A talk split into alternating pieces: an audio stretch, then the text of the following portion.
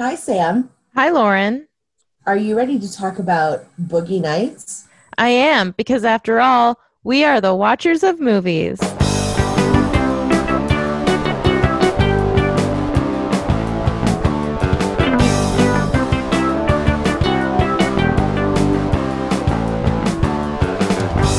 hello, everybody. We're back again with another awesome episode. Hello, and we have a special guest. We do. My friend Belle from the other side of the state. Hello. She was also on our Spider Man Far From Home episode. That's Yes. me. Yep. back again. This movie is quite different from Spider Man. Uh, yeah. you can say that again. That is the truth. Well, first we have a mini topic this week, and our mini topic is movies that are based on or inspired by real people. So, who wants to go first? I think if Val would like to go first, she should, because she's the guest. If you would like to. Um, yeah, sure. So I chose the movie um, uh, Erin Brockovich, mostly just because I love that movie and I could I could literally play it over and over and over on repeat and I don't get bored of it. And it's just it's so 90s and like Julia Roberts is great in it and I, I just love that movie so much. It's such like a feminist, like, like yes, women like being who they want to be, but also like making changes in the Yeah, world. That's awesome. I mean, it's like a rags to riches story, but she she does it all herself, and she's just like a very fierce individual, Mhm. you know. And just I just like it. I like it a lot. Yeah. I love the part when Oh. they're talking to the lawyers from the other side and she gives she's like, "Oh, we brought this water in special to you from the place where they were saying the Yeah, I love that part. Like such a slap in the face. It's so Oh, God, perfect. I love, it. I love it so much. How much is your uterus worth? uh, I haven't seen that movie in forever. That was the first R-rated movie I ever saw in theaters. So Ooh, wow. my mom like was like, "Let's go see an R-rated movie," and I was like, "Oh my god, okay." Is that how she really pitched it to you? like Probably not, but you know what I mean. But uh, she's like, "Do you want to go see Erin Brockovich?" And I was like, and uh, and I remember being like, "Oh my god, it's an R-rated movie!" Like I was so excited over it, and then I went to see it and I liked it. So, but I don't remember. I think I've only seen it once, and that was oh, the first time. Like yeah, the first and only time. I would watch it again though. legal dramas in general can be pretty entertaining. And Yeah, so yeah, it's pretty right. cool. Like it's got multi layers because it's like a real story, but also like just a fun like legal drama. Yeah. Yeah, yeah, yeah. Like Legally Blonde. Yeah. Yeah. Exactly. Oh, she actually played um Vivian in like a the play in Musical the musical version of it. Oh, that's cool. Really? Yeah. Yeah. So it's funny because our our L is like a natural brunette and I'm a natural blonde, so we had to like crisscross our hairstyle. Oh, When I wow. tell anybody that I was dyeing my hair. I just showed up, and my favorite reaction, my my other friend Lauren, she did like a literally a triple take, and she went, "Oh, your hair!" That is so great. I like, love yes, it. in the modern age, we have something called dye. Do you want to go next, Sam, or you want me to go? um, I'll go next. Okay. So the movie I chose is, is uh, called Fighting with My Family. And It was made last year in 2019, and it's about uh, Paige. She was she's a wrestler in the WWE, and it's a really fun movie because it's made by Stephen Merchant, so yeah. it's funny. It stars Nick Frost and uh, Florence Pugh. She plays the main the title character, and it's just it's a really good movie, and it's interesting because. I think it's easy to have preconceived notions about professional wrestling because I know I did before I started dating Mike. I didn't really watch much of it. And it's easy to think, like, oh, it's all fake and these people are all just like acting, but they're real athletes, you know, like the outcomes are staged, but the things they do are, you know, they have to be really strong and they have to know what they're doing or they can seriously injure themselves or somebody else, you know? Oh yeah, for sure. And so the story is really fun because it's like a comedy, you know, but it also gives you a really cool behind the scenes look at just what the life of a wrestler is is like and what it's like to get I mean the WWE was like is mm-hmm. like the top of the mountain basically. Like if you're a professional wrestler, you wanted to get there. And so the journey to get there is, you know, let's say like out of a hundred wrestlers, m- not many get to be like superstars like The Rock, you know. So it's it's just an interesting story to get a behind the scenes look at that business, which I think is regularly looked down upon by people who don't really understand it. Right. And um, it's also a, a good story. Yeah, she's great. I love her. Um, she was in Midsommar, and she was awesome that. Yeah, yeah, yeah, yeah. Um, that sounds like something I would like, actually. Ooh, It's pretty fun. It's pretty fun. can I throw out another another movie that I just thought of? Yeah, I Tonya. that is a really good one. Yeah, I, I really enjoy it. It's got a great soundtrack. It's got uh, Margot Robbie is amazing in it. Like she's Fucking love what, Margot Robbie. Australian and her American accent is on point. And she plays this trailer trash woman and she just does it so beautifully. I saw half of it, but I only saw half of it with you, and then I never oh watched the rest. god, Yeah, it, you should finish it. It's I a should. great movie. yeah. Yeah, it's good. It's intense. Like, but Allison Janney is also really good in it. Yeah. and yeah. um, Great. it is. Yeah, Margot Robbie is amazing. Amazing. She deserved all the accolades she got for that role. I I- agree. I fucking love Margot Robbie. I'm like just a little bit in love with Margot Robbie. Like anything, and I'm like, Margot. I'm like, I'll watch it because Margot Robbie's in it. She's a, she's a great actor. Really yeah. is. Oh, yeah. She's very talented. Yeah. Yeah. I think that she doesn't play like. I think that she could have really easily been pigeonholed into like sexy Oh roles yeah, yeah, because of like Wolf of Wall Street. yeah. But she's she's outdone herself with playing like you know Um, and yeah and um, Tonya Harding. Like Elizabeth the First, um, Queen Elizabeth the First, and everything. You know, like roles that aren't like necessarily seen as like beautiful or like sexy roles. And I'm like, I appreciate that because she's willing to like put herself out there into a position where, um, you know, she, she's. It's just nice to see that. Like, it's not. She's not stuck in one spot. She's willing to like do all sorts of different things in order to like really like pump up her resume. You know. yeah, So- she's she's willing to play a strong female character, and Right. she's like okay with not being the gorgeous stunner the whole time. Mhm. You know, like I, I imagine she's got a good deal of confidence because a lot of women are like, no, I need to look pretty all the time. And It's like, honey, you don't. Yeah. It's Yeah. like, hey, you're not to burst in flames. well, and also tell stories be like about all sorts of different women because Exactly. there's not like not all women in history are going to be like super, you know, beautiful. Like it's it's like very it's few a, of them actually. yeah. I mean, you're not gonna like like Joan of Arc's not gonna have like a whole face of makeup on the battlefield. I know we're totally deviating, but like I, I love the, the this there's this whole concept about Cleopatra, right? Cleopatra is historically said to be one of the most beautiful women in history, but the thing is, if you look at like the coins with her face on it, she was not beautiful. She had a gigantic nose. Mhm. She had like a really average face. So in reality, they say that she was just so incredibly clever and so incredibly confident in her own sexuality and her own everything that people were like, no, how could an ugly woman do this? She must have been beautiful. And it's like, oh, cool, thanks. A woman can't do stuff on her merit. She has to just be. Well, and there's like there's men out there that I wouldn't consider necessarily like conventionally attractive, but they're so charming and charismatic that you're like, ooh, oh my. You know, so um, I can't. I'm really kind of specifically thinking of the dude from Dracula, but I think he's really good looking. So I don't know. I I I can't think of anyone specific, but it is true. Confidence and charisma and and and charm can really get you places. You know. So yeah. yeah. for sure. That's a good one. That is also a good choice. I I like that movie too. Yeah. Lauren, So- what's yours? Mine's called The Clove Hitch Killer. It's with Dylan McDermott and it is a basically about the BTK killer, Dennis Rader. It's more or less like inspired by him.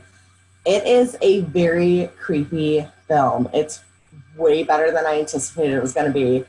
It like will put you on edge the whole time, and it's like he like Dylan McDermott is so good at being like super creepy. It's it's very intense. I wouldn't recommend it for everyone.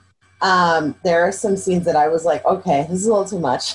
so, um, but that's fine. It's it's uh, it's interesting. It's pretty dark. It's messed up, but if you're into true crime like I am, I would check out the Clove Hitch Killer. You're into true crime? I am.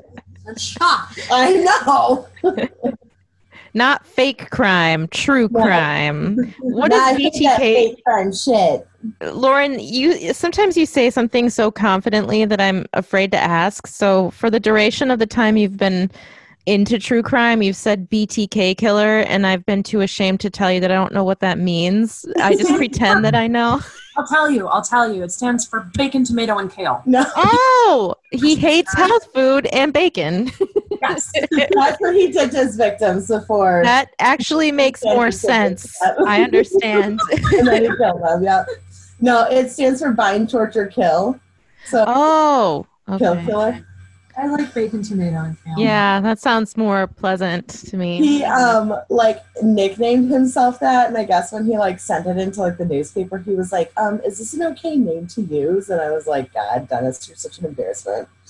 um, I like how you're saying he should be ashamed of his Okay, nickname First of all, instead of this idiot like was he had been active for like 30 years killing people and the reason that he got caught was because he sent in a floppy disk to the police and they traced it back to him Of course you did. yeah and he was like is it okay if i send you a floppy disk with like all this information and they were like sure yeah and so he sent it and they were like so uh, we got you asshole and then Yeah, just another example of how technology is going to kill us all.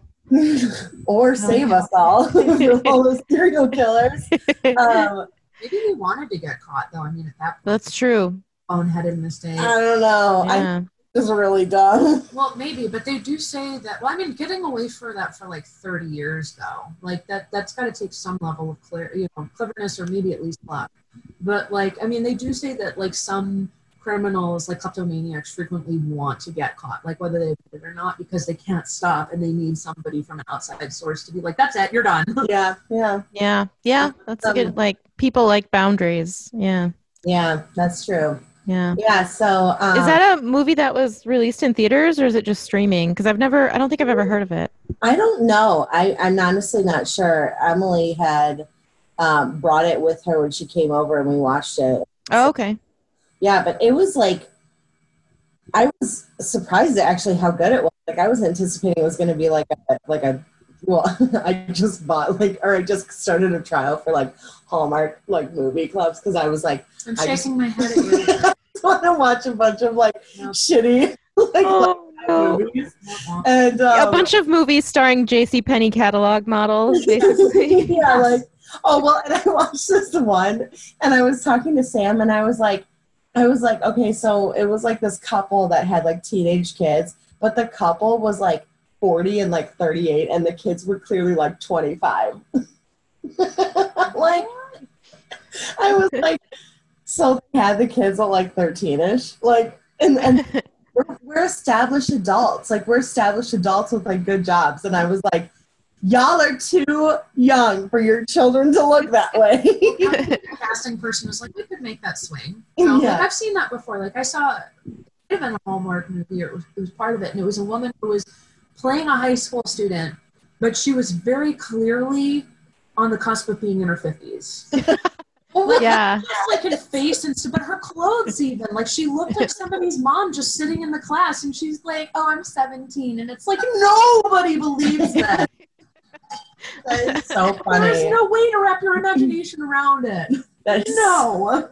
Yeah, no, it's uh they're really bad. I rewatched the Jodi Arias story and that was like and uh, it's just like actually that wasn't that bad. Oh, geez. Okay. I'm cutting this out. Okay. I'm just kidding. I don't know if I will or not. I'm just giving you a hard time because this is what you do. You go, oh, this movie is awful. I'm smiling, but I hate it. I love how much I hate it. I love this movie. It's my new favorite movie. The journey that you take. You're right. I do that. I'm like, I'm like, oh, it's such garbage. It's such garbage. I mean, I loved it, but it is utter trash.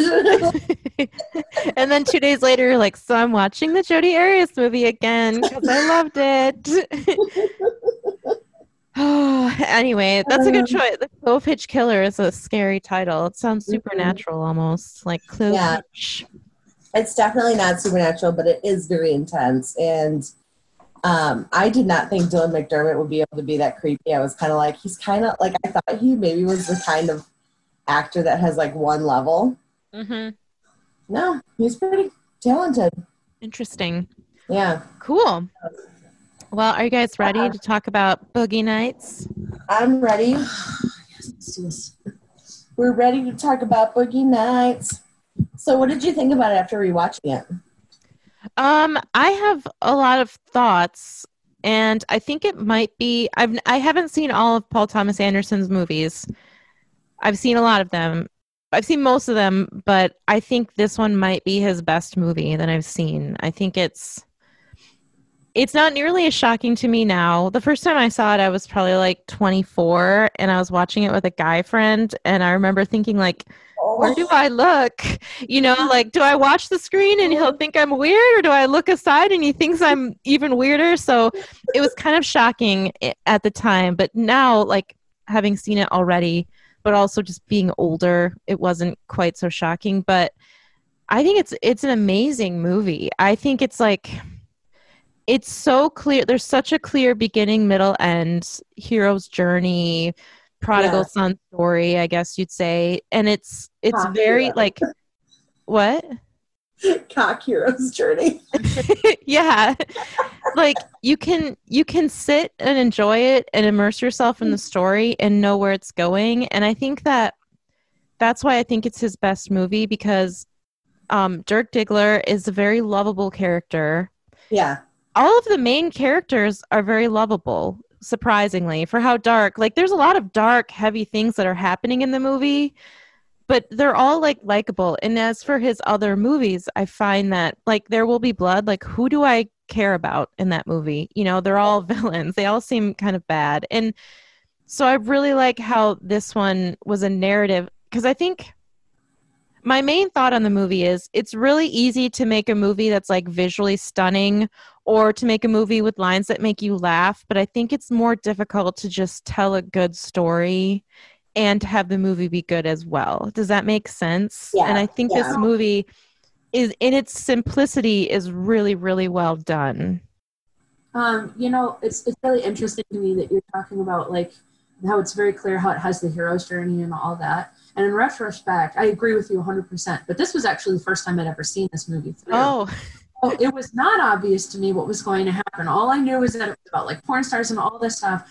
And like everything is great. They're making the movies. Dirk Diggler's like getting more and more famous in his circuit. He's making more and more money, all this good stuff. And then it full 180s and he's suddenly a raging drug addict and everything is going to hell. And there's Marky Mark in a fucking recording studio, like trying to be a rock star. Oh my god, that was so Which was terrible. terrible and so funny at the same time. Like, but it's like eh, like right around that point i was like i don't actually know how this is going to go. I'm to see how this plays out. And like every single character like splinters off in their own story. Like the whole thing with like buck in the in the in the, the donut shop. And you're like what's gonna happen to Buck? oh my gosh.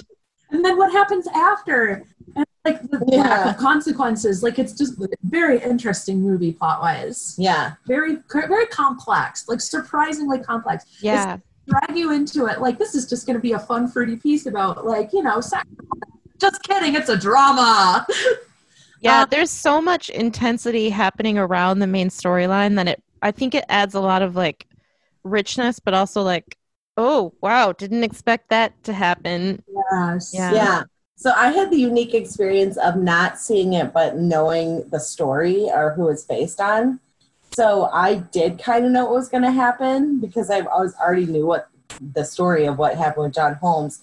Um, the ending of Boogie Nights is a lot happier than his real story. oh really yeah like i i mean we'll get into it later but um so i really liked it though like a lot more than i thought i was going to i i enjoyed it i it was uh i had no idea that it was a paul thomas anderson movie but um i guess i'm not really super familiar with his stuff but it was definitely something where i was like okay yeah i like it i like it yeah Yeah, something something else I have to say. So John, John, our listener, requested this movie, and mm-hmm. one of the messages he sent about it, he said it had a really great soundtrack.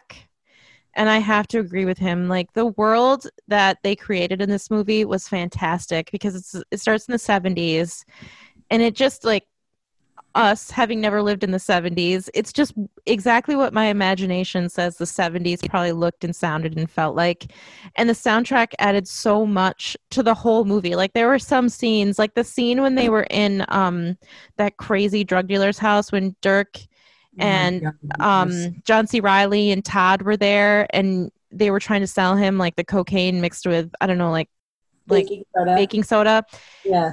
And there there was a music playing like um sister christian i think was playing and yeah, yeah. i thought that just added so much i don't know it just it was it was a really good time capsule the whole movie with the music that would play and like the music and the visual and the music and the emotion of the scene and and many of the scenes was just so well done for me that um i thought it was pretty powerful and You know, speaking speaking of that scene, um, it was funny because when we were when we were watching the the scene with the drug dealer, she was like, Lauren was like, I think that's Alfred Molina, and I was like, no. She's like, no, it is, and we're like arguing I'm like, about it. I'm like, I'm positive that's Alfred Molina. And she's like, no, no, No, you're it's wrong, you're wrong. She's like looking it up and she goes, oh, it is Alfred Molina. And I was like, um, I know, walking IMDb. Hello. it's true. It's true. Yeah. Um, but that, that scene is super interesting because like Alfred Molina's character is completely unfazed by these firecrackers that are going off constantly Which in the was like freaking me out. Like I was getting like It was- really irritated yeah, it with was- that. yeah it was probably on purpose to get under the, the audience's skin, but there's that really interesting shot, and this is, I think, the only time this happens in the movie, where uh, Mark Wahlberg's character, Dirk Diggler, is sitting there on the couch, and he's like zoning out or something. Like you don't know what's going on in his head, but it's just this long shot of him, and like John C. Reilly turns to talk to him, but you can't hear him. All you can hear is the music, and it's like a really long shot of just Yeah. him staring and it's like just like i still am like what the hell is going on in it in this brain right now like is he like we need to leave right now we need to do this or just like my life is hell or just is there nothing there it's it's really interesting I thought I was like tripping out. I was like, why are they focusing so long on this? I'm like, is this a really long shot? Is this a really long shot? What is happening? you, you were like I'm like- did it freeze I was like, I was like, what's going on? I'm like, he is not moving. What is happening? And, and yeah, it, was, just it was interesting just a long, very long shot of him. yeah know? purpose like the, the, the cinematography in this movie is really good. Yeah, and they, they do stuff like that like on purpose. Like there's there's that great shot when they're in the diner like at the start and like he's still like whatever the, his name is before he takes on the name Dirk Diggler. And like, Eddie. Eddie. And the camera like it, he's sitting across from Amber Waves and and the camera moves so that she's on like the wrong side with all this negative Mhm. space Yeah. and then it flips over to his side and it's the same and it's very clear how they are like separate from this conversation visually and it's that was clever Yeah, I was like, I was like, they're gonna fuck. oh yeah yeah I like I like how you can see her like setting her sights on him. Like yeah. yeah. Yeah. she's like, yeah, I love it. Um, so I this is I can honestly say I think this is the first movie that I've like the first full length film that I've ever seen Burt Reynolds in. I don't I think I've seen him in things, but I don't think I've ever seen like a full movie of his. Oh really? I started really like, I really liked him as uh what was his character's name? Um Jack. Jack, yeah, Jack Horner. Yeah. Horner little Jack. Jack, Horner You were like Jack Horner, like more like Jack, Jack Horny. oh boy. Oh boy. I loved his hair though. It looked Me like it was painted on, but in the most beautiful way. yeah, yeah, His hair. it was nice. It was very nice. I like that in this like chaotic world of making pornos and like like sex and drugs and this chaotic thing he was like so steady the whole time Yeah, he, was too. like the father figure. Yeah, and he Yeah. was like he was in it to make money. Like he was a bus- he was savvy and he stayed clean from a lot of things like the other guy the guy that like provided the major funding for them to make the movie like got in trouble for pedophilia and like e- even Burt Reynolds or Jack, Jack's character was like, "Oh my gosh!" Like I just like the way he like floated above everything. Like he knew to keep everything above board, regardless of the fact that you're in the pornography business. You know, like he had a good head on his shoulders, and and I Well, thought that was interesting character trait. Interestingly enough, though, I mean, there's that one part where I think I think it was the colonel comes to him like on New Year's Day, and he's like, "The future is video," and Jack is like, "No, it's film, it's film," and it's like that rigidity is going to bring you down, dude. You know, he finally embraces video in like the weirdest way possible with the limo, which we could talk about in a minute, I guess. Yeah, Um, well, I um, Choices. I like that Jack was very like insistent on having his pornography be more like an art form, yeah. Mhm. just like two people having sex with each other on the screen, you know. Um, and he's talking about how he's like, oh, I really want to make these stories that like people will sit and they'll watch the whole thing. Like they'll come, but then they'll like Sit in have to sit. Yeah, they'll sit in it and they'll have Yeah. to watch the rest of the film. visual. I know. He said that. And I was like, oh my God. I was like, ew. um, but to him, it was important to have, you know, his, like his porn remain as an art form, which is, is something that is pretty rare. I feel like nowadays with pornography is that it's, you know, people are making it cheaply, you know? I think that yeah, that's like the message that Val sort of touched on. Like back then there was no internet, so if you know, if you wanted to do good good porn, like intense like well done porn, you could because nobody was going to usurp you easily. Yeah. But then when the in the movie when like video started to take over, it was like, oh, well now way more people can produce movies. And now with the internet and everything and cell phones it's like you don't need you don't need a big budget or art, you know, you can just make it. So I, I think that's sort of what they touched on with video and that's why he didn't want to start filming on video Right. at first because it's like no like like i'm king of the castle right now like he he basically like ran the market you know Yeah. and and obviously any now anybody can do it i guess you know I mean, pretty much, yeah. If you have Yeah. like, a cell phone, you have a camera. Well, I mean, even back back then, like film or uh, porn would not have been shown in the home. It would have been done in the theater, yeah hmm movie house or something. So he probably didn't want to give that up because there's there's like a whole thing like I'm going to the theater. Ooh, what are you watching? A porno. it's it's it like would have like cemented that he's an artiste. Uh huh. You yes yeah they have to go to a theater to watch a film reel, you know, and like that's a huge part of his identity, you know. Yeah, absolutely, absolutely. I think Jack considers himself an artist. Yeah. You know. Yeah. Number one, um, and a smutty artist. You know. yeah. So, um, when you're first introduced to to Eddie slash Dirk, and he's like, I was like, oh my god, how old is Mark Wahlberg in this? Right. He's such a baby. i know he's such a That one- baby that little baby face. And uh, I I didn't realize initially that Jack was like watching like his dick in his pants or something. Yeah, I didn't you know, like and then he approaches him and uh and that like Eddie's just so used to like men like approaching him to like watch him like masturbate or just like show them his dick. Like it's just like he's just got such like an enormous schlong, you know? And uh in real life, John Holmes had a 13 inch dick. so that's who dirk diggler is based on this john Yeah. holmes guy okay John Holmes. Yeah, I something I really liked. Um, Mark Wahlberg, I think, was probably perfect for this role because he was so like innocent but ambitious at the same Yeah. time, and he's so easy to like because he has such a boyish face, and he was so polite to everybody, and he was I don't know I.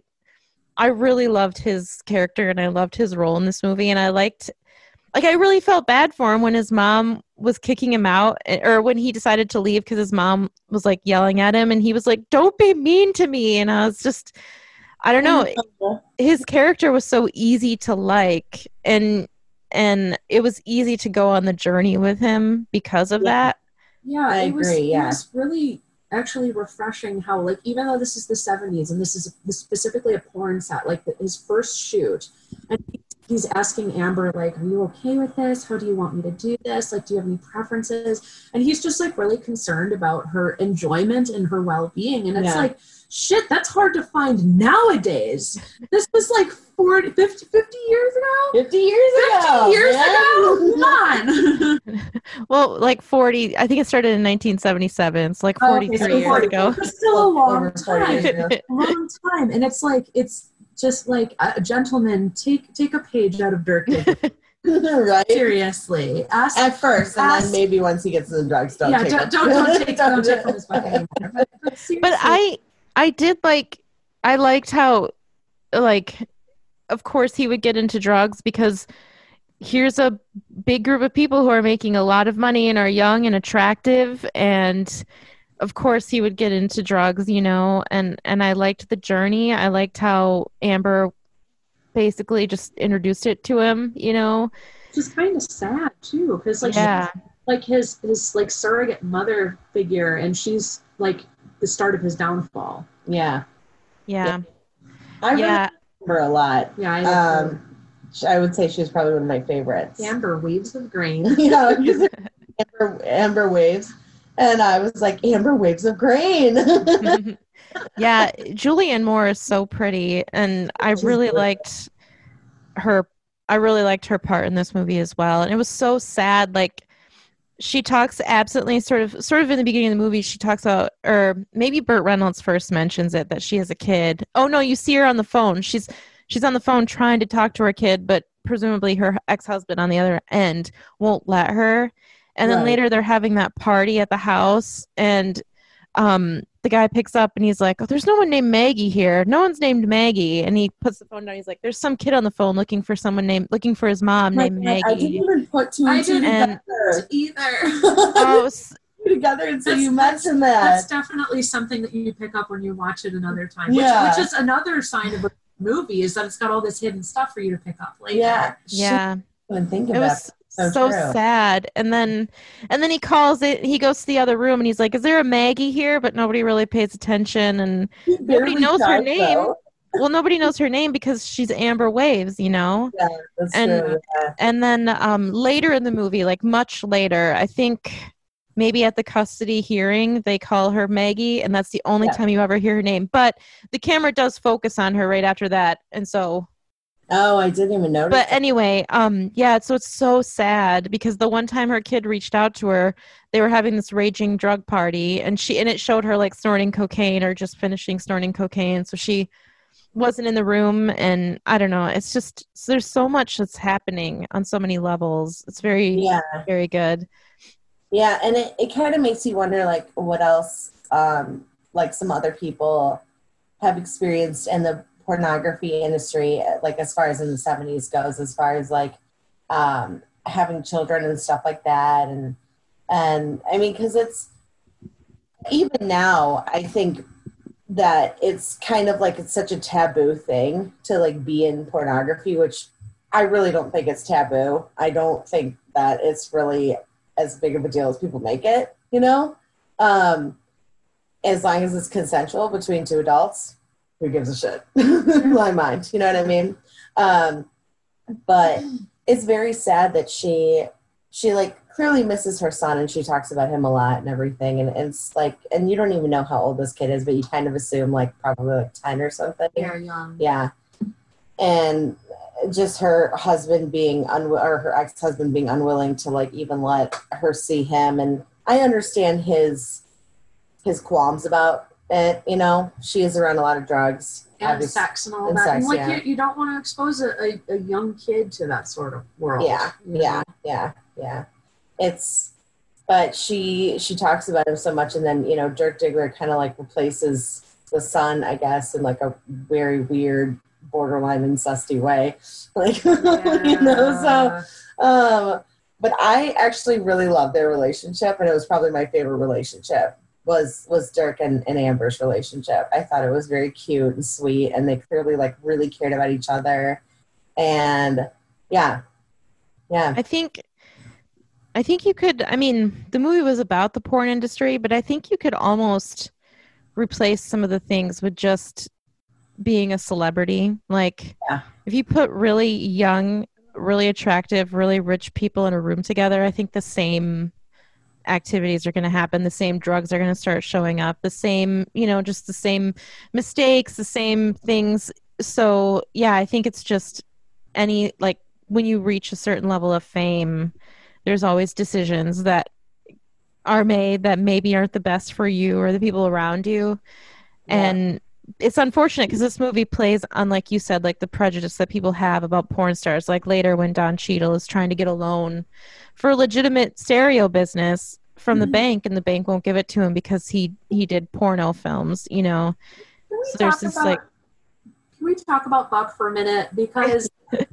both Lauren and I were like, and maybe this is one of those things where you have to watch it a second time in order to pick it up. But we're both like, why? Who is Buck? Why is he here? Like he sells hi-fi equipment, and then he's like at these parties, and then later on you find out he's a porn actor, but you don't see him in action. You don't see him on the set, or at least I don't remember seeing him. So it was one of those things where it's like, why is he here? I mean, I enjoy his character, but I don't understand. Yeah. I think I agree with you that you never see him in the actual movies and you don't really know his role in the movies until he says, I'm an actor, not a pornographer, you know. So you think, oh, okay, so he was in the movies at one time. But I think what I like to think of it as Burt Reynolds is like the sun, and all these people are just like planets and they're just orbiting him. Yeah. And I think like he gives them a certain level of fame and he gives them a certain level of money and they all just keep coming back and hanging around and he has these really open and friendly parties. He basically has like an open door policy in his home and I think sort of like, you know, they just keep they're all just sort of orbiting around him forever cuz yeah, you're right. You never see him helping in the movies. You never see him do anything but sell a stereo at a store that's not connected to the porn industry at all. Um, but I think it's just, you know, they're just all enamored with the life that he can give them, that Jack gives them, you know. That's that's what I think. I think. think it would have been interesting to see um, Buck be part of the actual like pornography because I know that there was a lot of um, people who would refuse to work with black people um, and like would like would refuse to like have sex with them and stuff like that. And even like people who found out that or like men who found out that women had sex with black guys would like not have sex with them. And it was like this whole really like messed up thing about that. And I, I, it kind of seemed like Buck was like shoved in there almost. Like and almost to me he could have been taken out and it wouldn't have really made a difference to the movie. But I don't like that because I would have rather seen like if you're going to include him in there I would have rather seen him have like like he had a character arc. So like why wasn't he more centralized as far as you know showing him actually as a pornog you know a, a, a porn actor? It's like that movie is like two hours and 40 minutes and you can't include like one scene with buck having sex with someone. or even just have him in the background in a like a like a terry cloth robe, like clearly about to, like John C. Reilly's. yeah yeah exactly You know, yeah like you don't even need to see him acting because like you you you know like you see him like sitting next to one of the ladies in a robe and you're like oh he's an actor okay Right. that's all you need Right, right. Yeah. uh, So uh, I definitely could have, I think they could have included that a little bit more for sure.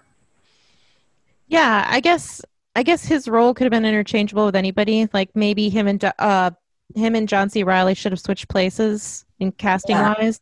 yeah Because I like the story of somebody who has aspirations beyond porn. and they're trapped you know like he he wants to move into a different line of work he has a passion about stereos and stereo equipment but he can't he he can't do it through honest means because of the prejudice against him so i like that storyline but i agree with you just like maybe to make it more diverse maybe make jack's movies more diverse maybe he should have been in a bigger role and they should have showed a different star trying to break out you know Yeah, yeah, yeah. Um, I agree with that. I I was disappointed that he that it wasn't until the end that we were like, oh, he's a porn star.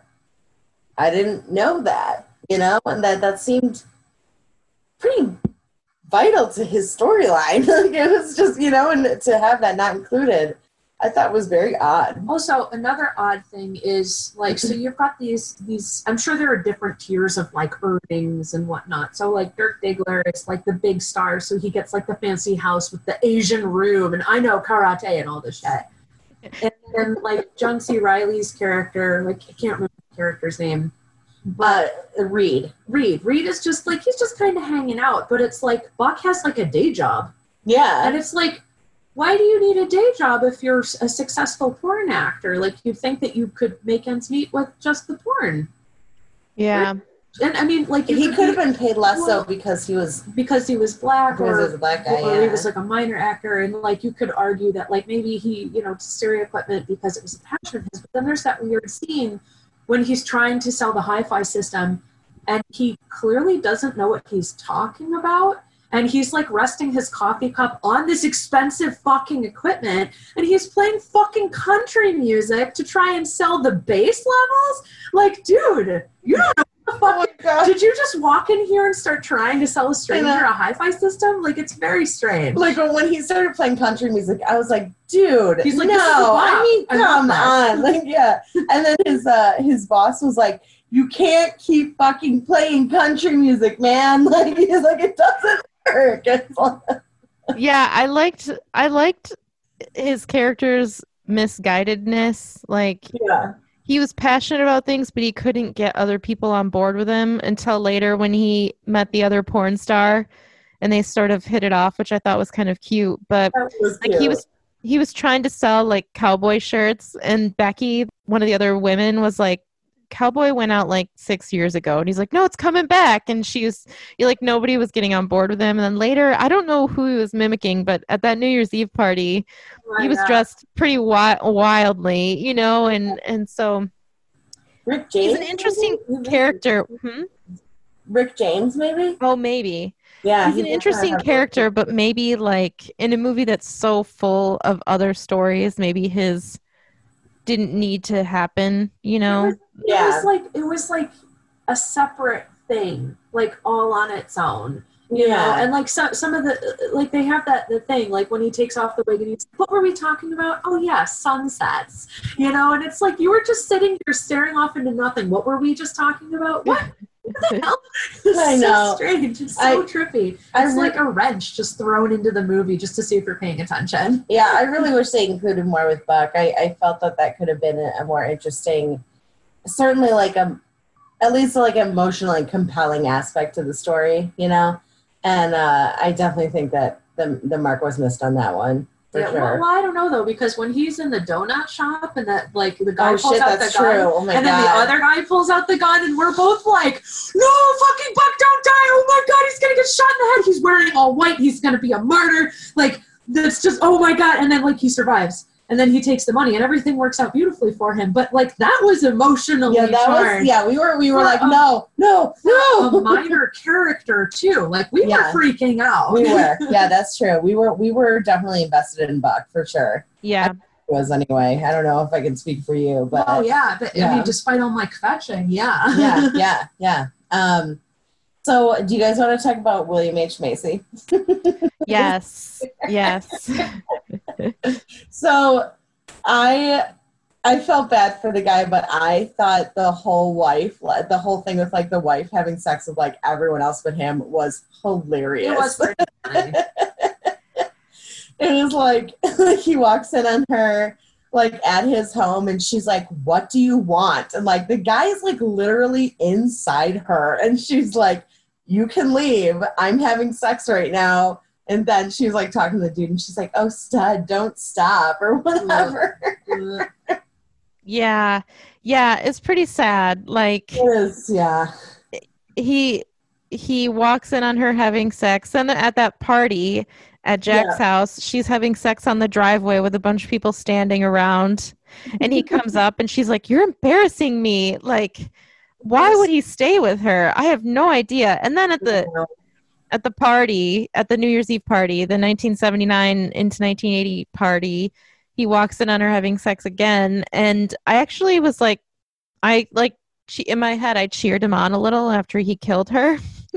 but I remembered that he committed suicide. Uh, so I thought, you know, like that part was pretty sad. But I was like, good for you for murdering your wife and whoever she was having sex with. Like, and then he killed himself at the party. But yeah, no, his character. It was sad. That was a sad storyline. I I don't know if I necessarily. I didn't really care for it. I'm gonna be honest. I like I liked John Cheadle's part. Didn't care for the William H Macy storyline at all. I It thought could it have was not like- been in thought it there. was- I thought it was like darkly funny. I I I liked it. There were, there were two things that I noticed about the William H Macy thing. They were they were like technical issues with the movie itself, and so like the first one was um, when the wife is having sex on the driveway, and there's this this great scene where there's like just a bunch of people, and they're like further down the driveway, and William H Macy's character is talking to that other guy, and it's like here's this like sex thing literally between them. It's a huge distraction, and if you listen to William H Macy, he fucks up his line. But it's like because you're so distracted, you're like, oh, okay. And then and then He says was he says he says yeah. My wife is down there with an ass in her cock. yeah. Yeah. So Lauren was like, well, he probably just is like so flustered that he mistake made a mistake as a character. And I'm like, no, that was definitely an acting mistake. But they were like, the scene is so great that we're just nobody's gonna notice, which of course we noticed right away. Right, right. Um, and then the second thing was right after he shoots the wife uh, and he goes to blow off his own brains. If you watch it really closely, the blood splatters before the gun goes off. Oh, Yeah. really? Rewinded it. Yeah, we a second, rewinded but it. yes, it's it's too early. She was like, "Oh my god, look!" She's like, "It." She's like, "There's brain on the wall before the gun goes off," and I was like, "Really?" And I rewinded it, and I was like watching it, and I was like, "Shit, there Right. is." Yeah, Can't get past. yeah. No. Wow, I did not notice that. But the the scene where he flubs his line, I had sort of a different take on that. I think that um when you first I feel I felt like that was intentional because his character would have been flustered, but I also thought it was a viewer it was something to shock the viewer like, "Oh, she's having anal sex." You know, like cuz when he first walks up on her, like you don't really know what kind of sex she's having can tell, yeah. and then so i thought like it was a clever way for them to say she's having anal sex but say it in a in a slightly funny way but also more layered the fact that he's flustered so i felt like it's possible that it was an acting mistake and they left it in because they're like that was so much better or i think either way i think that it was a way to like sort of be like oh so the viewer is like oh she's not just having like normal quote unquote like the regular kind of sex for men and women to have she's having anal Right. sex on a driveway in front of a group you know so it's it was kind of Probably a happy mistake. yeah yeah like it mutually beneficial for her It yeah was. It was good. It was a good mistake either way. i'm gonna yeah that i didn't i did not notice the the blood splatter though that's interesting It's. It, it is. It's very, very quick. Very quick. Yeah, split second. Yeah, Literally a fraction of a yeah. Yeah, I mean, I didn't catch it at first, so. But um, I don't know. I it was to me it was very darkly funny. I I thought that whole storyline was like, I thought it was hilarious. so Yeah. Yeah. yeah, Yeah. yeah. Um, I I feel really bad for him, and obviously he's very emasculated by his wife that has absolutely no problem, you know, like like screwing him over, you know. Um, but other than that, to me, I laughed. I laughed a couple times. yeah. Ah. No, speaking of guns, you remember there was that scene when they go into um, uh, Alfred Molina's like drug house, and the the one guy whose name I don't remember with the mustache, he's like, oh "We're todd yeah," he's like, "There's a safe under the bed. We're gonna get all the money out of it." And then like things go south, and he just like pulls out a gun, and I'm like, "You walk into a drug house with a gun, and every you think you're not going to get shot immediately? Everybody has like three on their person." Come yeah Alfred Molina, like his his silk robe that's like the only thing he's wearing, he like pulls out like fucking like three pistols. You know, come on. Yeah. Well, and he was playing Yeah. Russian roulette before, right before that, so he had a gun in his hands. So yeah, it was pretty, uh-huh. pretty crazy. I, and it's at were, first you were like, talking about what he might be on, like. We were oh like, yeah, he was smoking smoking crack, weed. I believe. Yeah. No, I think, no. we think we were, he was smoking weed. It looked like a bong. It looked oh, like oh, okay. Was Yeah. I couldn't probably- tell. Yeah, he was probably on like several drugs at the Yeah. time. because weed is like it doesn't make you react that way it's very like mellow you know you're not gonna Yeah. like flip out and stuff like that but um i mean something like cocaine yeah you're gonna you're gonna be like erratic and weird and like Yeah. well i mean i don't know i've never tried cocaine but you know it's neither. like you know um but it, it, it it's just it was just funny like seeing him he's just all over the place you know and very Manic. very manic and very dangerous and scary. That scene was a little scary. Yeah, it was a little scary because you didn't know who was going to make it out alive and who wasn't. And then he Yeah. chased them out of the house with a shotgun. Yeah. So Mark Wahlberg and John C. Reilly were able to escape the house, but then you're like, oh my gosh, is one of them going to get shot on the street because they're trying to get Yeah. into his car? And he keeps shooting the windows out. And yeah, it was very intense. yeah, very. It was good though. So I really liked the character of Roller Girl, and I thought her storyline was pretty sad. Um, like she starts, you you see her in the club in the opening scene, and then you see her in like a high school class the next day. Yeah. Pretty pretty sad. Yeah, there's that guy that's like um mimicking like giving a blowjob and then like like mouthing the words like I love sucking cock and it was just so Ugh. I mean, like Well, I assume that they had seen her movies, like they were Yeah. teasing her. Yeah, me too. Um, so distressing though. Like, of course she can't concentrate and she leaves, you know. Um, but I mean that that then comes into play later, right? Doesn't it with one of the guys? Yeah, like when um when they're doing the like, hey, we're gonna like videotape you having a ran- random sexual encounter with some Joe schmo off the street. Which, first of all, like that it violates so many things. Like I know this was before the AIDS crisis, but there were still a lot of like STIs out there, and like you, this is some random guy. You don't know what he's gonna do. And and Lauren was like, I think it might be staged, but then listening to the guy's conversation where he's like, Oh yeah, I've seen all your movies and all this stuff, and we're like, Oh no, this is definitely a rando, Yeah, you know. And then there's that whole thing where like he's insulting her and he's like, You got me all hot and bothered and you're not even gonna finish the job, and it's like, You insulted her, you piece of fucking shit. Like yeah, it's like I don't even want to go down that whole rabbit hole of like misogyny in like the 70s and all that. But then she like fucking stomps him with her roller skates. It's like you feel bad because she's like murdering the guy, but it's like, yeah, go roller girl, you know? yeah. That scene was. um I think a lot of mixed feelings in that scene because you're like, "Fuck that guy."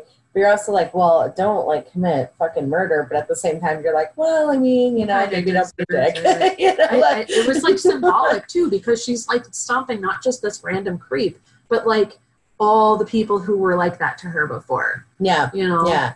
And he was someone that was from her high school. And I mean, yeah, but he was he was being totally like ugh and awful and you really you really don't feel a lot of empathy for that guy. You're kind of like, hmm, That sucks.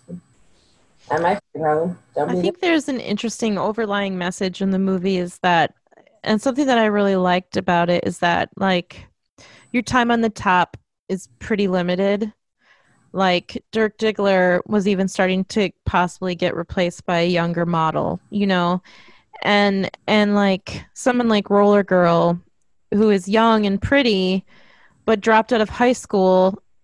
And you know eventually her days are are numbered as well. And she doesn't have any anything outside of this this lifestyle this the porn business and the group that she hangs out with. And and so I, yeah i thought it was really sad. I really i really don't like the scene. I like it because i think it's really good in the movie but i don't like to watch it the scene in the car Yeah. where um, Jack is like telling him like you know make it make it look good. Don't just you know stick it in. Like the guy was just like trying to have sex with a porn star. He wasn't trying to make a porn.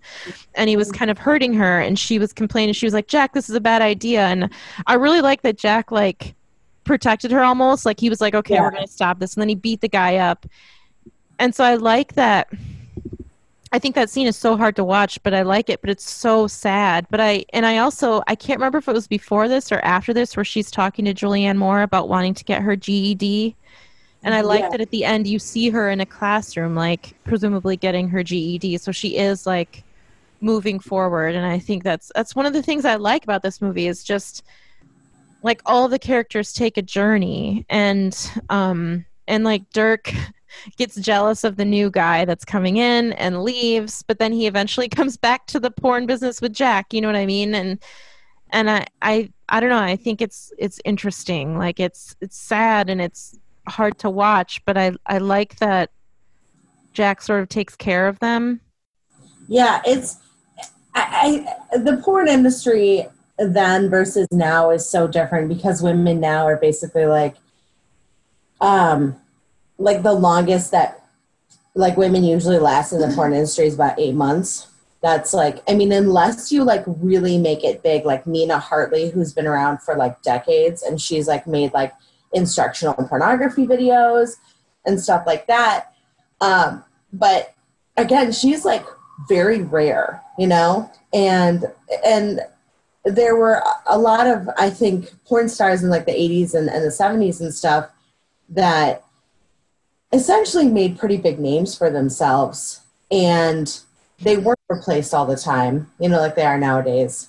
And so I think if someone in that time can really make a big name for themselves, they could be in the industry for a very long time. But again, that's very rare, and nowadays it's almost impossible.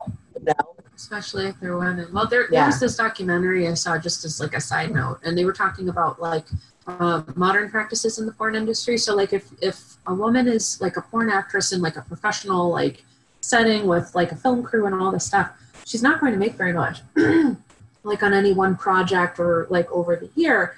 Whereas, like now, you've got a lot of these women who are like quote unquote amateurs who are doing like OnlyFans, and they're making a fuck ton of money. But the reason why is because it's like very curated, like for individual like patrons. So it is in a way becoming another art form Mhm. because it's much more private as opposed to just for like a general public.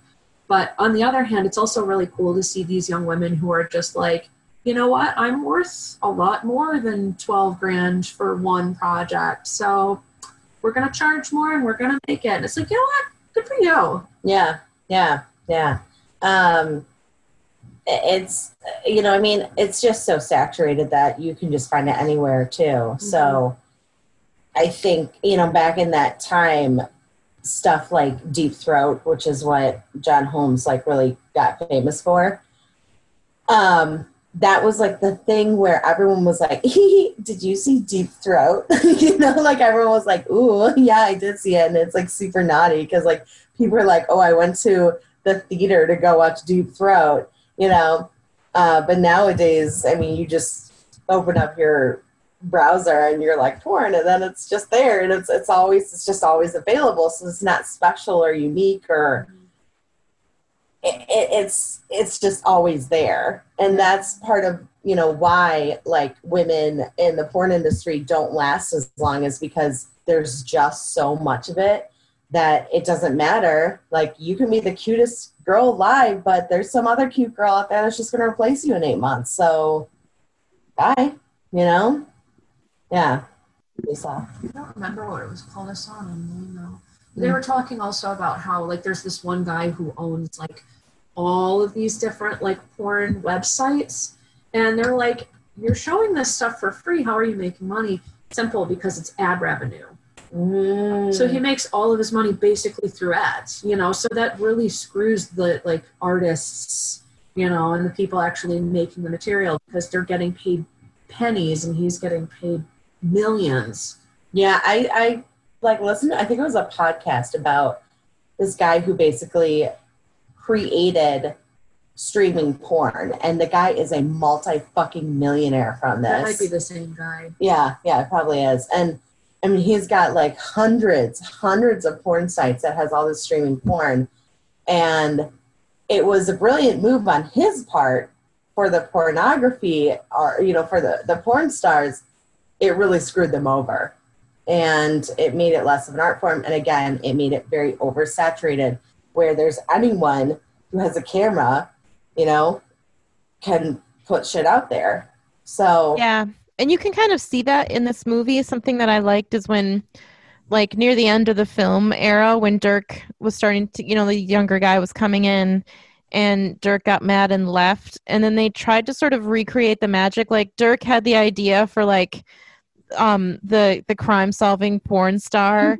And then they tried to recreate that w- when they were using like video with this new younger guy. But the new younger guy was like way harsher and, and crueler. And the movies weren't like they weren't nuanced at all it was just like him like holding a gun to a woman's head as she gave him a blowjob and Yeah, so you could tell weird. that they were like trying to recreate the magic of the 70s with dirk but it was already becoming like it was already Yeah. becoming a, a worse industry and i thought that that was that was pretty interesting like even burt reynolds knew that the magic was gone but they were just still churning them out because that's how they made money you know right. and so i thought that was that was an interesting little tidbit in the Um, movie I, I got a huge kick out of those like those little clips when you've got uh, Dirk and Reed like doing like their crime thing and like Reed is like running around a corner and like empty boxes are flying and all this shit. And I was like having hardcore flashbacks to film school because it was just like a student film, terrible and wonderful, but mostly terrible. yeah Enjoyed it thoroughly. I loved how they were like young boys when they were pitching the idea to him. They're like, I don't remember what his name was, Brock some Brock Landers maybe, Brock Landers and chest, Dirk chest.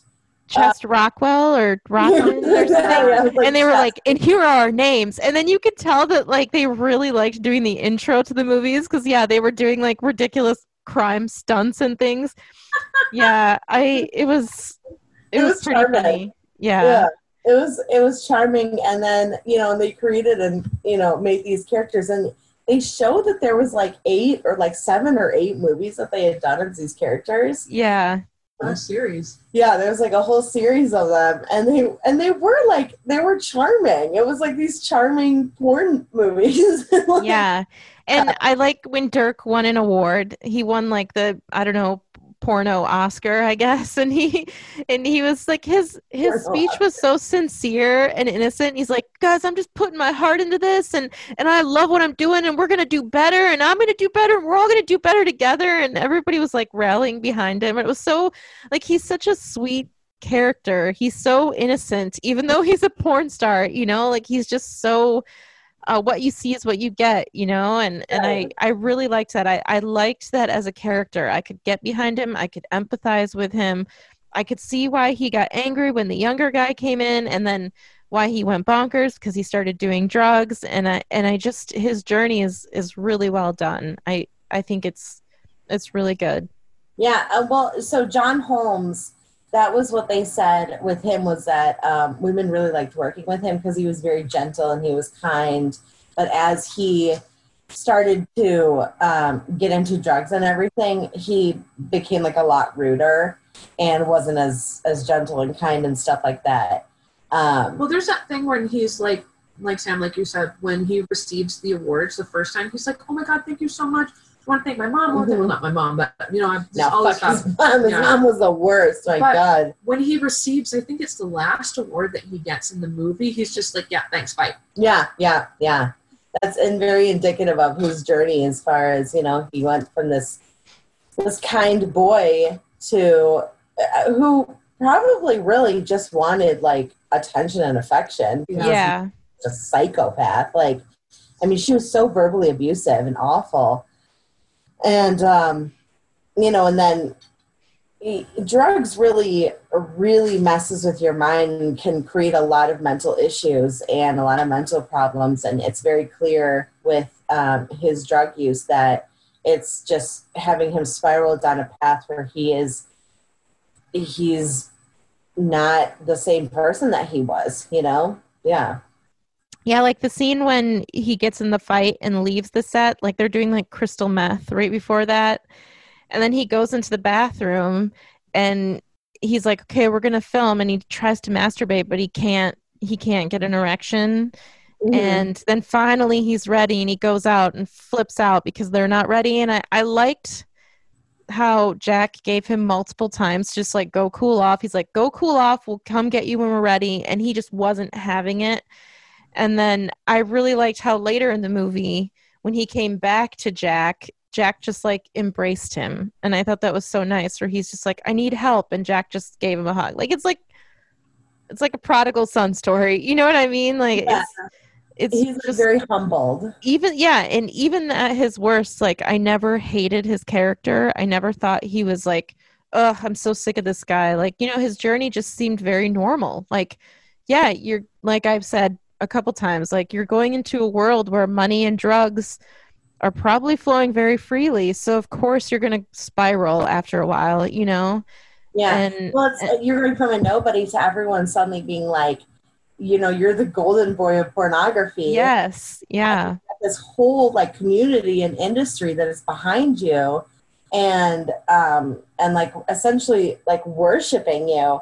It's understandable that when someone goes, "Hey, do you want to do this like designer drug? It's called cocaine." He's like, "Sure," you know, like yeah, I'm on the top of the world. What can go wrong? you know. to be honest, though, he was kind of resistant because yeah uh, Amber Waves was like, "Just try it, just try it." And Oh, that's like, right. He was, "Oh, yeah. I, I mean, okay, I guess. And then he like does the one nostril, and he's like, "No, I'm I'm good." And she's like, "No, no, you have to do the other." And he's like, "It tastes like aspirin. I don't like it." And she's like, "Just do the other." No, okay, fine. You know, so he was actually talked into it. It's not yeah to it with like his, you know, eyes That's shining, true. That's true. oblivious. Yeah, you make a good point. You're right about that.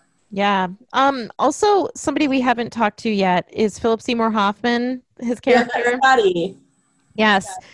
I I really liked his character cuz he was so mousy and I liked that he was obviously basically a closeted homosexual Oh, and yeah. I thought he portrayed that role so well as mm-hmm. like somebody who obviously has a, a little crush on Dirk oh, but oh, yeah. he's still closeted so he can't just come right out and say it. He's not very free like he's not like sexually liberated or anything. And he tries to kiss dirk and dirk is like what are you doing? And he's like oh i'm sorry you just look at me sometimes. And it's like i like that dirk's kindness would be confused with like him wanting philip seymour hoffman to kiss him you know? But they mm-hmm. stayed friends after that and i thought that that was really cool like just really neat. Everyone in this movie was just so nice to each other. For the most you know what i mean? Like Not all the time but i was just like he like dirk wasn't dirk didn't want to kiss philip seymour hoffman but he wasn't like so put off that he stopped being friends with him or hanging around him you know? Right. in- a way he also protected him because like in the 70s like i mean even in recent history it's like what the last like decade or so that like people are way more open to like homosexuality. Even now we've still got a long way to go but in the 70s it was extremely taboo. And he yeah easily outed him and made his life hell and he didn't at all. Mean, Yeah. dirk didn't. He just is like okay please you know please don't do that again. I, I don't you know you're, you're my friend but please just like i can't hit you right now but you know like it's okay. Just please don't do that again. Yeah. you know? Yeah. I, I did i did really like how when um um what's the character's name again? Uh philip seymour hoffman Scotty. scotty. So when he like first meets dirk diggler and he's got like the clipboard with like the pen sticking through the top of it and he keeps yes. blowing the pen and it's like he wants his dick. He, he wants so bad. And it's just that was like really good subtle. Did I imagine that that was probably like a touch that Philip Seymour Hoffman added because he was just a really good actor like that? He's just like, here's a little visual cue. like, and one of the first things he says, he's like, "Oh, you, you look really sexy." And he's like, hey, yeah you look really sexy." it's like, and I, I loved that part. It was just, just this little like nervous, like what you said, like this little mousy guy, like. I, and I love Philip Seymour Hoffman. We were talking about him when we were like, "Oh, Philip Seymour Hoffman! I love that guy." So talented. There was this scene that see that same scene you're talking about where he's leading him through the house to the first shoot. He that made me laugh out loud. So he gets Philip Seymour Hoffman gets to the top of the stairs and there's a door there, and he says it's right down here, and he opens the door and Dirk Diggler goes through, but then Philip Seymour Hoffman quickly passes him on this very narrow short stairway so he can get to the bottom and open the door for him. I don't know, it's so subtle, but I I like that. But also I like that he's so he's like he likes Dirk. He has a little crush on him, but he wants to be him almost. And he like Yeah. buys the same Corvette as Yeah. Dirk buys. And Dirk is still so like gracious. He's like, Oh, that's such a cool car when he could easily have said, Scotty, you bought the exact same car as me, you know, but instead he was just yeah. like, Wow, that looks really cool. And I- I don't know, I just I really enjoyed that Dirk little was such a bit. likable Well, Dirk character. is also Yeah. super naive. Yes. like I, I sort of like how because of the time period and the fact that like homosexuality was not an accepted thing it's like you look at scotty you look at this this massive crush he has and it's like you can basically see this character's future like he's just going to have a bunch of unrequited loves and he's just going to be like like sad for most Yeah. of his life because he can't embrace who he is because of the time Right. you know and Yeah. it's, it's Yeah. tragic. it's a tragic character It is very much, very much so. Yeah. Yeah. I also thought of something else about Dirk that um was kind of an interesting character trait is he was very obsessed with looking cool. Yeah Like the first time he started cocaine, he said to to Amber, "Do I look cool? I'm doing it." You know, and just like over and over through the movie, he was like, "Do I look cool? How do I look? Do I look cool?" And I liked that that little trait as well. Like even though he's super lovable and loving and naive, he's still like gets increasingly more full of himself, you know, or maybe he's like a little bit self-conscious. I don't know. I liked that little trait of his. I like when he was having sex with Amber and he's like, Is it okay if I make it sexy? And it was, Yeah. Of course it is. well, I think I think it also speaks to like the age of the character because when you first meet him, he's seventeen, which Yeah. isn't even a legal adult. And No. the same thing with Roller Girl; she's in high school, so chances are she's not a legal adult either. But you have all these adults who, yeah, they're putting them in this this situation where they are, you know, they're they're being respected for the most part, like they're they're being met with kindness and with love and affection and all this, but they are being preyed upon Yeah. when you really think about it. These Oh yeah, for sure. predators hmm whether they realize it or not. Yeah. Yeah, Mm-hmm. yeah. Um, very interesting story, but they, I, I kind of would have liked to see it more be a, more of like a biopic about John John Holmes, just because like his story is so much more tragic than Did he murder people? so there there um what happened is he was friends with this guy named Eddie Nash, which I think was Alfred Molina's character essentially, like kind of you kind of like assume that it's his character because Eddie Nash was like really into drugs and he had a lot of money like like and what John Holmes did was he owed these guys called the Wonderland Gang a bunch of money after like using their drugs and everything like that and he basically led them to Eddie Nash's house where they had stolen a bunch of uh, Eddie Nash's stuff. And the next day, or like a couple days after, the Wonderland gang were murdered. And it was like four people and one woman who survived, but she was like severely brain damaged. Um, and um, they found a handprint that John Holmes had on like it was one of the guys' uh, headboard. So they thought that he had killed them, but he was he was acquitted of all charges. But he was definitely part of it. Like he was definitely like a big reason why all these people got murdered, you know. And um, inevitably, I think that they ended up bringing in Eddie Nash to um, like because they thought that he was part of the murders too, which I think he was, but that didn't really go anywhere either. But he, uh, John Holmes, Holmes ended up dying of AIDS, so he's kind of a tragic story. I don't. I kind of assume it wasn't probably from sex, but it was probably from intravenous drugs, drug use. Is that's my best guess. But that's definitely like that's definitely an interesting story and if anyone wants to listen to it it's called the wonderland murders is by wondery. It's a podcast.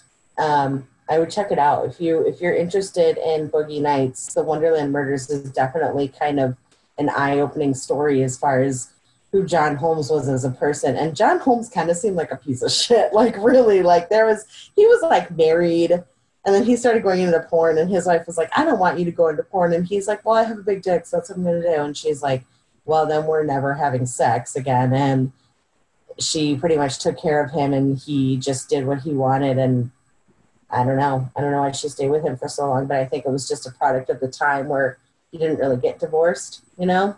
Mhm.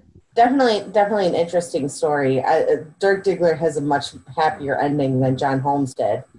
Uh, but yeah, Yeah. Interesting. I I've never heard that story before. So Yeah. yeah. me for the podcast, every podcast. So, Yeah. but I did like how for this episode, so yeah, I liked how people had basically happy endings in this movie. You know, like Don Cheadle was in the donut shop that got robbed, and Yeah.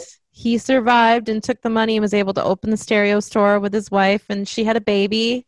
yeah. And That Dirk- poor, that poor worker at the donut shop, though. I know, For that guy, and even the other dude who was like reading that magazine or whatever. Like he, I mean, you know, there was a robber who you, you don't really feel sorry that he died, but like the donut shop worker was just like an innocent bystander, and he just got shot in the head. It was like Yeah. how terrible. Yeah.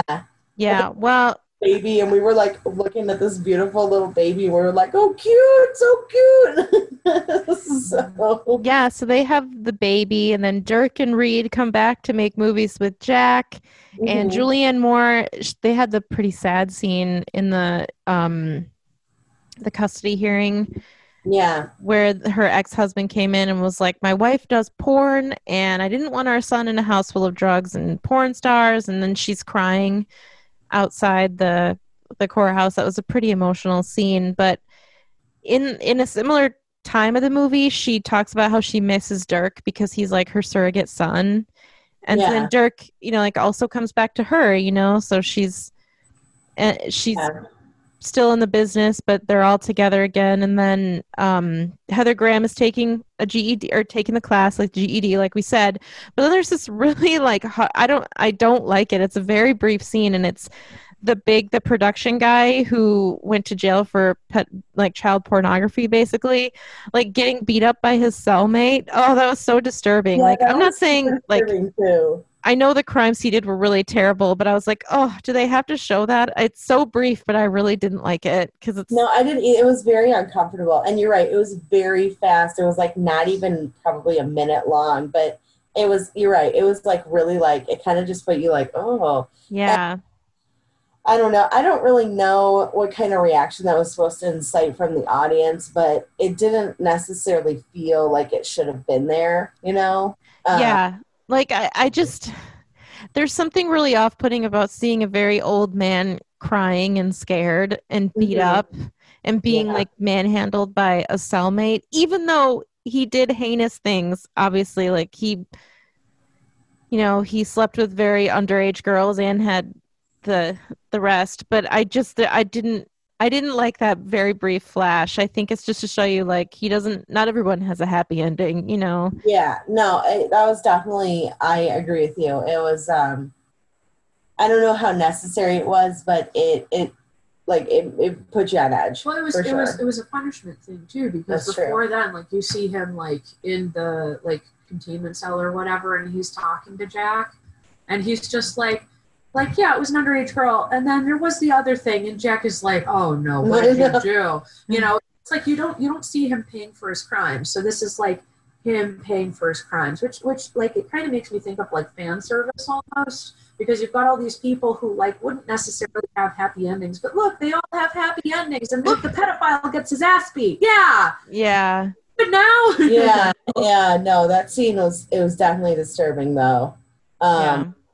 But um, I wanted to talk about too about when Amber brings uh, Dirk into like it's like the New Year's party or New Year's Eve party or whatever, and she brings him into the bedroom and she's like, "I just want to tell you how much I love you, how much I care about you," and I thought that was really really cute and sweet. Yeah, Yeah, I like that. I like that scene as well, where she she pulls him away from another woman, and the other woman's look is like, okay, she's so irritated. She's like, yeah. "There you go." But then, yeah, Julianne Moore is just so like she's like a mom, mom slash co-star. Weirdly, Yeah. They- yeah. Yeah. Then she kisses him, which is really interesting because she's like, I just love you. I love working with you, and you've done so much for everybody. And then she kisses him, and right after that, he gets kissed by Philip Seymour Hoffman. So it's like everyone wants a piece of Dirk, you know? But yeah, Yeah. I thought that was really sweet. I agree. I like their relationship a lot. It's very sweet. Yeah. It was it was very just I it was good. I, I thought it was very it was very sweet. I, I had a couple of just little, like they're not even, they're they're like just honorable mentions type things. Um, I know that. I, I appreciated that when it became the 80s, John C. Reilly like fully embraced the fashion of the time period. He's always wearing those like Michael Jackson jackets, and I'm like, okay, I dig it. I dig it. Um, Mark Wahlberg's wig was a character of its own. She's like, she's like, what is that? What is that on his head? Is that a wig? And I'm like, I think that's his real hair. She goes, no, It's too that's a big wig. for his head. It's too big. He's definitely wearing a wig. And then in the very end, you know, when he's like in the dressing room, the very last scene, like there's a fucking wig sitting there on a mannequin. yeah. Is I told you there was a way. she was right. She was right. And then Sassy girl. right. And then the last thing, and I thought this was really funny, and like it was totally not on purpose, but like I, I think it's when Dirk Diggler has like his housewarming party, and like you're seeing all the cool rooms, and there's like a portrait of him, but it looks like a portrait of Rainn Wilson. Oh my gosh, I didn't see that. I didn't I notice watched it it. again. It looks exactly like Uh, Rainn Wilson. We were started laughing. We were like, "Is that supposed to be Mark Wahlberg? Because it doesn't look like him." And she goes, "Oh my god, it looks like Rainn. What's his name?" And I was like, "Wilson." And she's like, "It looks like Rainn Wilson." And I was like, "Shit, it does look like Rainn Wilson." um, yeah, no. Overall, I think this movie it was um, it was good. I, I liked it a lot more than I anticipated that I would. I Yeah, would I would recommend it for sure. Same. Yeah, Yeah, same. I would recommend it. It's pretty filthy. I wouldn't recommend it to watch with like your grandparents or something. No, no. Speaking of grandparents, the the furniture that was in the bedroom furniture that was in um Jack's House. house, I swear I was like, oh my god, I swear that my my Italian grandparents or grandma, my grandpa wasn't Italian, but my mom's parents. I think that they had that headboard and that dresser. Like I'm not even. Wow. I've seen that in real life. Like this is weird. That's cool. That's funny. Yeah. Yeah, Just- no, I, I would recommend it. I think it's, like I said, one of his best. I think it is his best. It's my favorite movie of his that I've ever seen. Yeah, and they're Um, interesting characters that keep you definitely like compelled to watch more, and you want to see their arcs, and you want to see them succeed, and and yeah. Um, I think the only one that I like really, I mean, and he was just such a small part was that Johnny Doe guy made me want to punch him in the face. He was so irritating. That was on purpose. Yeah, I though. think so too. You're um, fabulous hair, though. he does. It's very beautiful hair. But yeah, cool. All right. Well, you can follow us on.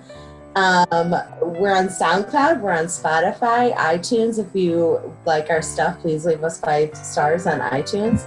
Uh, we're on Google Play and Stitcher, and um, I think that's it. right? On Instagram at Watchers of Movies, on Facebook at Watchers of Movies, and check out our new website at watchersofmovies.weebly.com. And thank you to Mike for our theme music. Yes, thank you, Mike. Mike Myers. You can find him on Twitter at the Mike Show 42. Yep. And that's all. Yeah, thanks, Val, for being on. Yep. And thank you, Val. You're welcome. just came all the way here just to just Yeah. for us. Yeah. Thanks again to John for the suggestion. Yes, it was a good one. It's a good Yeah. one, John. You did good, kid. You did good. right. Bye-bye. Bye.